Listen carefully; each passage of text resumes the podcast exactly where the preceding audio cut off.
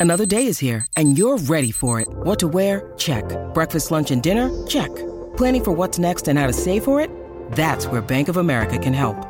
For your financial to-dos, Bank of America has experts ready to help get you closer to your goals. Get started at one of our local financial centers or 24-7 in our mobile banking app. Find a location near you at bankofamerica.com slash talk to us. What would you like the power to do? Mobile banking requires downloading the app and is only available for select devices. Message and data rates may apply. Bank of America and a member FDIC. It's that time. Hey, Mitch. Mitchy, Mitchy, Mitchy, Mitchy. We're looking for you, pal. Mitch Sherman from The Athletic, talking Big Red. Unleash the fury, Mitch. Unleash the fury! On Hail Varsity Radio. Back into it at Hail Varsity Radio. We say hi to Mitch Sherman from The Athletic at Mitch Sherman on Twitter is where you find him. Mitch, uh, you are comfortable. You are working away and you're taking time out for us. Is the pup with you, uh, helping uh, write some scintillating uh, Nebraska stuff? Yeah, he's just off to my right here. You can't see him on the on the stream view, but um, I could definitely grab him for you. He's always always nearby. He is uh, just the, the voice of reason, or or, or uh, uh, no, he doesn't have much to contribute. He just pretty much wants to sleep um, and eat. You know, do what do what they do. But that's uh, that's about all you can add. So I'm just bringing him in for a little cameo here. There we go. I like that. He just uh, wants to sleep and eat. That sounds a lot like me too, man. I like it. The uh, Hail Varsity YouTube channel where you, you can watch uh, Mitch and his pooch. So will will this game Saturday offensively put many to sleep? You know, Hudson Card, the quarterback for Purdue, is an offensive talent. We'll see what he's able to do against uh, Tony White's Black Shirts. They've shut most of the uh, of the quarterbacks on the other side uh, down, other than J.J. McCarthy and, and Shedeur Sanders. And I don't know if Hudson Card is is in that category, but he's one of the better QBs that Nebraska's faced this year. You know, I think Purdue is is a better offense than what Nebraska saw against Illinois, what Nebraska saw certainly against Northwestern with a backup quarterback and all kinds of issues with talent on that side of the ball. Uh, but you know, at the end of the year, I don't know that the Boilers are going to rank in the top half of of uh, the Nebraska schedule um, as far as uh, oppo- opposing uh, talent. So it's a it's a winnable game, as people like to say every time Purdue appears on the Nebraska schedule, and uh, you know one that would be very important for Nebraska to get, being that it would be uh, a third consecutive win and, and get the Huskers within one victory of bowl eligibility. Mitch, with how each of these teams like to play, there's been a lot made early in the week of what the weather looks like on Saturday. Cold and rainy in the capital city, most likely. I want to get your thoughts. Is that advantage Nebraska with how they like to play offensively, running the football, at least how Matt Rhule wants his offense to play? Or do you think it could be advantage Purdue as well? Because it's not the same high flying, air raid attack Purdue offense that we've seen in recent years. They've changed up how they play football, and it's a little bit more back to that traditional Big Ten where they use the, the ground to set up the pass. I want to get your thoughts. Does any team have an advantage here because of the weather, or is it more of a dead heat? Well, Purdue's offensive coordinator, Graham Harrell, comes from the air raid Mike Leach school. And, and, you know, they have, much like Wisconsin, embraced, tried to embrace the Big Ten pounded out philosophy. And Purdue has some backs that can run it. We saw that with Mockobee last year in, in West Lafayette in a, what was kind of a shootout, but it was just a game where neither team could stop the other team. 43 to 37 was the score. Seems like a, like a generation ago, but it was just just one one year. I was looking at that score today as I was going through the the, the recent history between these programs, and it, it I, I, couldn't remember much about that game. It it, it uh, just seems like a like a blur everything that happened then. But but what I do recall is that Purdue ran the ball well, and that's what they're going to need to do in Lincoln on Saturday, most likely with the with the gusty winds, and you know you might have some precipitation uh, undeniably at, at, this point in the week, I think it's safe to say the forecast. If there's one thing it's right about, it's not going to be warm on on Saturday afternoon. We're going to be in the upper 30s or, or 40s, and you know Matt Rhule, you know he smiled and, and seemed to really enjoy that that conversation when it came up. Maybe he just liked talking about that more than he did his entire uh, offensive side of the ball being injured, but he you know he he wants to build this team so that it embraces that kind of that kind of weather, so that it plays its best when the elements are averse. And this is why Nebraska, Matt Rhule said, never practiced inside in the spring when there were snow showers or it was 27 degrees on a morning in, in March. Uh, so they're getting to the point of the year, in theory, if the if the Rhule plan holds, where they should they should have an advantage. They should be playing and they, they should they should be right in their element to be playing in this kind of weather. And and you know, Illinois, the, on the road on that Friday night, it was kind of like what we're going to see on Saturday in Lincoln. And and defensively, Nebraska came through. On the offensive side, it was very much a mixed bag, but it's been that way all year.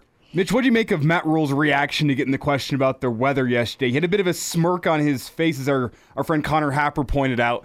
It was it was pretty funny to see Matt Rhule's reaction getting asked about the cold weather. It almost seemed like that was his favorite question of the day, with just cold weather being on the topic. It seemed like something that he was just really really excited to talk about.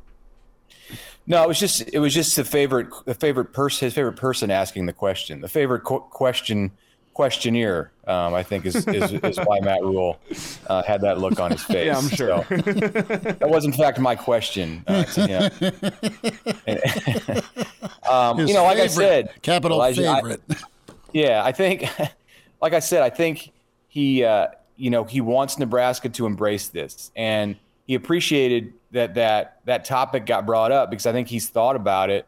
And not just this week and w- when he when he saw the forecast and you know you know that he had seen it already when he came into the press conference on Monday. Um, but really all through his time at Nebraska he's he's been bracing himself for this kind of a situation and looking forward to it and trying to build a team that was going to be at its best that was equipped to play its best football when the, when it became uh, Big Ten West weather in November. Mitch Sherman, few minutes with us here, Hail Varsity Radio. Mitch with the Athletic at Mitch Sherman on Twitter is where you find him. Mitch, what did you take away from from Coach Satterfield today uh, when discussing the offense? Uh, he seems optimistic. He's supposed to seem optimistic uh, and and dare I say excited about some of the young guys, but he uh, and that side of the football is continuing to to just get decimated by injuries. I know it's it's a talking point, but I don't know. What's your outlook for the offensive line? I mean, do you think the O line could surprise Saturday? Well, that depends on what the expectations are, and you know, I think fans, um, you know, people who watch, are are going to look at the players who stepped in. You have Teddy Prochazka, you have Justin Evans Jenkins, and Henry Lutovsky. And Nebraska's okay with those three guys out there, I think, and I think most people will believe, um, alongside Ben Scott and Bryce Benhart. The the the main the big difference in what's going on now versus where they were at for the first seven games of the year is that they don't have depth. Um, in the past, they had those three guys who could fill in if needed, and Nebraska needed it on Saturday against Northwestern. You saw Evans Jenkins come in first to play guard when Piper, Ethan Piper went down, and you saw him move over to center, which is his natural position, Evans Jenkins, or at least it was when he was recruited to Nebraska in his first year or so on campus when when Ben Scott limped off. And fortunately for Nebraska, Ben Scott is okay, um, at least now. Um, you know, cross your fingers that there are no more injuries because that's where the real problems come in. I, I think they're they're in panic mode if, or at least like the alarm bells are going off if somebody else goes down on the offensive line. So that's awfully precarious when you've got five games left to play. And, you know, it looks like they'll get Nouri Nouili back, but that's going to be a couple weeks. So they've got to make make make do really with these five guys because behind them, it's a couple of true freshmen who they hope to redshirt still, and Sam Sledge and Gunnar Gottula, and you got a couple of redshirt freshmen um, in addition, the transfer Tyler Knaak and the, the transfer uh, Jacob Hood. So those two guys, you know, have been on the scout team or, or injured, um, you know, unable to, to suit up. Uh, Hood was not even part of the 101 110 um, at the beginning of the at the beginning of camp. So they're they're getting down to some some uh, you know to the bottom of the barrel somewhat, at least in terms of the depth. Um, you know, in the future, these guys may be starters, but right now they're not. The the, the backups are not in are not uh, equipped for that kind of a role in the Big Ten. Mitch, is this Murphy's Law in effect? I mean, we talked about it in spring, we talked about it in summer, we even talked about it at the start of fall camp, how thin the offensive line was, and now the offensive line is the position group that is hit hardest due to injuries, maybe outside wide receiver, but I think within the past week, maybe the offensive line has taken the cake there, considering the, the depth issues that they already had. Is this just Murphy's Law? It seems to be at both positions, and you can put running back in there too. You know, Nebraska had depth at the beginning of the year at running back, and now you're down to Emmett Johnson, who, you know, in the spring was like fifth on the depth chart. You know, you forget he was behind Ajay Allen, who's now at Miami, and then all of the guys who were hurt, and Anthony Grant. Um, and he's your starter. I mean, he's he's going to be the guy getting the first carry on Saturday against Purdue. That was him against Northwestern because of Grant's ball security issues. So, I mean, they can go back to Anthony, but it looks like they want to roll with Emmett Johnson um, at receiver. Yeah, it's Murphy's Law. I think it's the same thing at, at O line. So I don't know when it stops. I mean, it's scary somewhat for Marcus Satterfield to think that this season is like 60% over with and you've had the number of injuries that you that you have. Like what position is this offense going to be in when Iowa comes to town on Black Friday? Mitch, we talked a little bit in our post game and looking at, at Haarberg, where he's been most effective throwing the football and beyond 10 yards. Wasn't a, a good day last Saturday against Northwestern, aside for the shot to, to Malachi Coleman. Do you think you'll see more play action in uh, in in the play call this weekend or or beyond? And Nebraska seems to run better out of the shotgun versus the I, but when he's under center to do play action uh, or or or or drop back, I mean, he seems to be better. Uh, and it, it makes it a little bit easier with uh, from a read standpoint. If you're doing play action, is that going to be more yeah, looked, more more of a a thing for him. He looked comfortable doing that.